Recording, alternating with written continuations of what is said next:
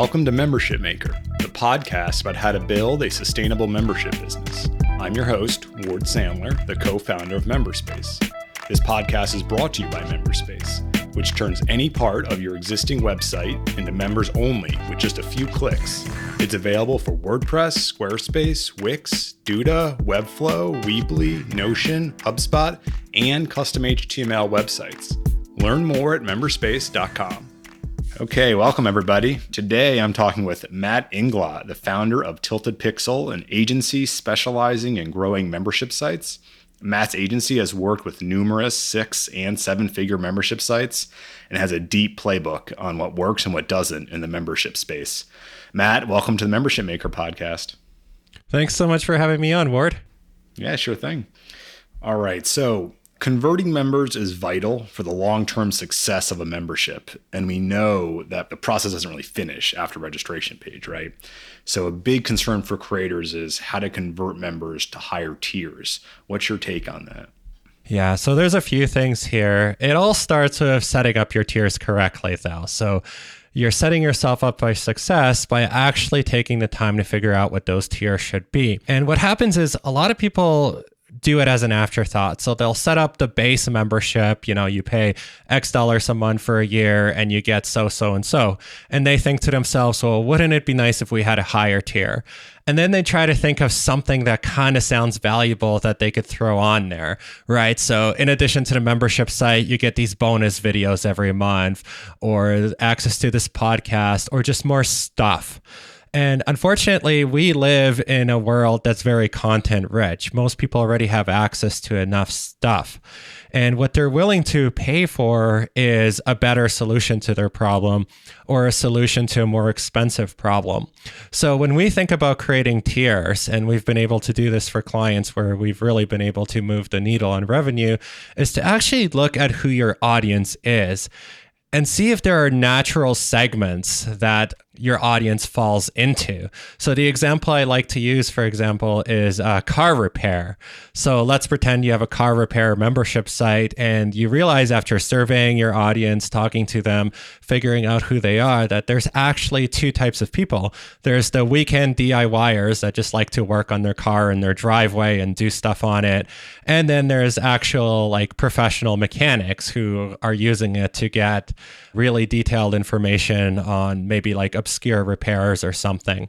But the person that, that's the professional mechanic is actually making money off of this content. Whereas the person that's DIYing their own car, they're just doing it to fix their own car, probably have some fun in the process. They're going to be a lot more price sensitive and they're also going to have very different needs than the mechanic. For example, the DIYer just needs the basic repairs that you can do in your driveway. They're not going to be doing a transmission or an engine swap whereas the professional will be. So then you can start tearing it down where at the base tier, you only get access to certain common models of cars. You know, you got your Fords, your GMCs, your Toyotas. As a professional, you get access to the more exotic things. As a standard membership, you get access to these repair guides. As a professional, you get access to these more advanced repair guides. And suddenly you're not just trying to get someone to pay you more money because you want more money, you're actually splitting it based on who is receiving what type of value from the membership and how they're using it. And that is light years more effective. Right. So I guess it kind of boils down to like the perceived value of the different segments of your of your members, of your customers, right?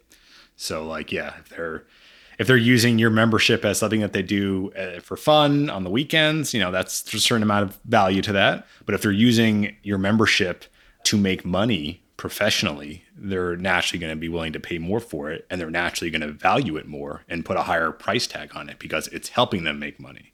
So that makes a lot of sense. I guess the one thing there that people would need to know, it's like, okay, that makes sense in theory. I think most people would agree with all of that what if you don't know the segments of your customers? Or it's not you know it's a little murky. It's like yeah i have some people that are kind of in this industry. I have some people kind of in that industry. Some are using it professionally. Some are you know aspirational. Like how would you recommend people kind of figure out the different segments of customers that they have I'll tell you what we do for our clients, and we do two things. First of all, we survey their audience, and it sounds like the most obvious thing, but we also find people are almost never surveying their audience enough and really figuring out who it is that they are. So, part of it is actually send a survey, and part of it is ask the right questions. So, if you really don't know who they are, then you ask very open ended questions. You know, what is it that you do? why did you buy the membership in the first place and so on and on find a question set that's right for you if you already kind of have an idea of what those buckets are and you're just trying to figure out the distribution then you can start actually asking them are you this this or this and they can self select into one of those. But get that survey out and start mining that data. And like we we spend tons and tons of hours going through these surveys, going through every single response, categorizing them, and drilling deep into the patterns that emerge. And that's incredibly valuable to do, whether you're hiring someone to do it or you're doing it yourself. Um, put in the work. And then the second thing that we do is usually after we send out a survey, then we actually do customer interviews. So we actually get people on the phone or on Zoom and we have conversations about what their challenges and pain points are, how they use their site, and dig deeper and deeper into these problems. And by the time we've done all that, it's pretty much guaranteed that we found some patterns. It would be a very unusual business where everybody is different and there's absolutely nothing binding them together. Like, even take something incredibly general, like a business we all know, McDonald's. There's going to be a lot of different professionals in the drive through, right? They're all doing different things, they're all of all different ages. It's just an incredibly universal product. But what binds them all together is they're in a hurry and they probably want something cheap, fast, and easy. And that's what binds them together right? And then that probably segments down further. There's the people in the drive through, and then there's the people eating in the restaurant. And that might be a very different pattern that you find. So they definitely exist. And what you're looking for is you're looking for those broad stroke patterns, right? So you want like two or three buckets in your business. Not 20, then you've gone too deep, right? Because you can't really practically have 20 tiers. Right. Do you have like a recommended like sample size of like you know, I need, if you get 10 of these surveys back, is that enough to make a conclusion? Or do you think you need like 100 or 50? Is there kind of like a minimum threshold? Oh, that is a fantastic question. So, if your audience size is small enough that you're getting 10 uh, responses back, definitely survey your audience, definitely do customer interviews. The beauty of it is when your business is that small, you can talk to anybody that'll talk to you. And that's fantastic. But at that point, I wouldn't necessarily worry about creating tiers. I'd be worried about using that product information in other ways, uh, in the customer information, other ways, such as development of a product and figuring out who these people are so that you can create effective marketing that actually reaches them properly. But when you have 10 responses, I mean, trying to segment it yeah, you could do it, but that's not where the big growth point is going to be for your business. It's going to be figure out who these people are, figure out how to make an amazing product for them that solves their problems, and figure out how to reach them. You could get too many responses as well. I mean, we've gotten situations where we've gotten thousands, and in which case we start taking samples and we don't go through literally every single response. But I mean, we're not afraid to look at 500 or 1,000 responses if we can get them. And even if you can get like two or 300, that's certainly valid and can tell you a lot.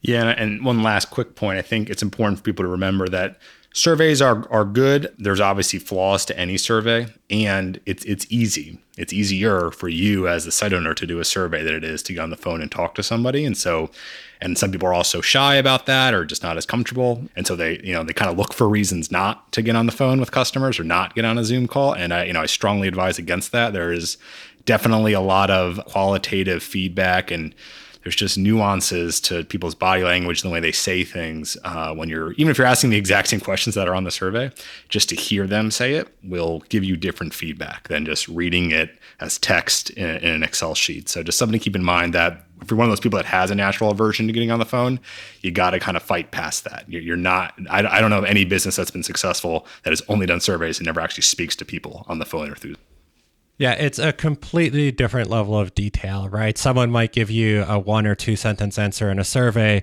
but you get them on the phone. First of all, they're way more likely to tell you more. But then the beauty of this is you can always ask why. And that's the most powerful question in the world. And you can ask it several times, and then you can finally dig into what the real reasons are. For example, they maybe they joined your site because you have a gardening site and they want to learn how to build a better garden. And that's what they answer in the survey. And then we go and get them on the phone and then we can ask them well why do you want to build a better garden and that's really where their big value is because then suddenly you realize, okay, what does the garden mean to them? Do they want to do it because their parents and grandparents have gardened and this is, you know, just what their family does? Is it because they're trying to grow organic food for their family? Is it because they want a really pretty landscape and have lots of flowers and bees and everything? There's a lot of reasons people would get into it. And when you dig deep enough and you get the real answers, then you can make the product and the marketing that just speaks to exactly that problem. All right, Matt, thanks for taking time to talk with us. We really appreciate it. Uh, would you like to share any resources or recommendation for folks that are trying to learn more about Tilted Pixel? Yeah, absolutely. Well, first and foremost, just go to our website, tiltedpixel.com. And right there on the homepage in the footer, you can find our newsletter. You can subscribe there. You'll immediately get a few lessons on optimizing your membership site. And we also periodically send out more information, more ideas on how you can grow your membership site. And of course, if you want to work with us, then that's the same resource, tiltedpixel.com. Get in touch and let's see if we're a fit. Excellent. And I just want to really uh, throw my hat behind uh, Matt here for folks to definitely reach out. They, definitely know what they're talking about and they can definitely help you uh, scale up your membership. So thanks again, Matt. Thanks so much, Ward. If you enjoyed this episode, please leave us a review. There's a direct link in the show notes. We really appreciate it. Learn more at memberspace.com.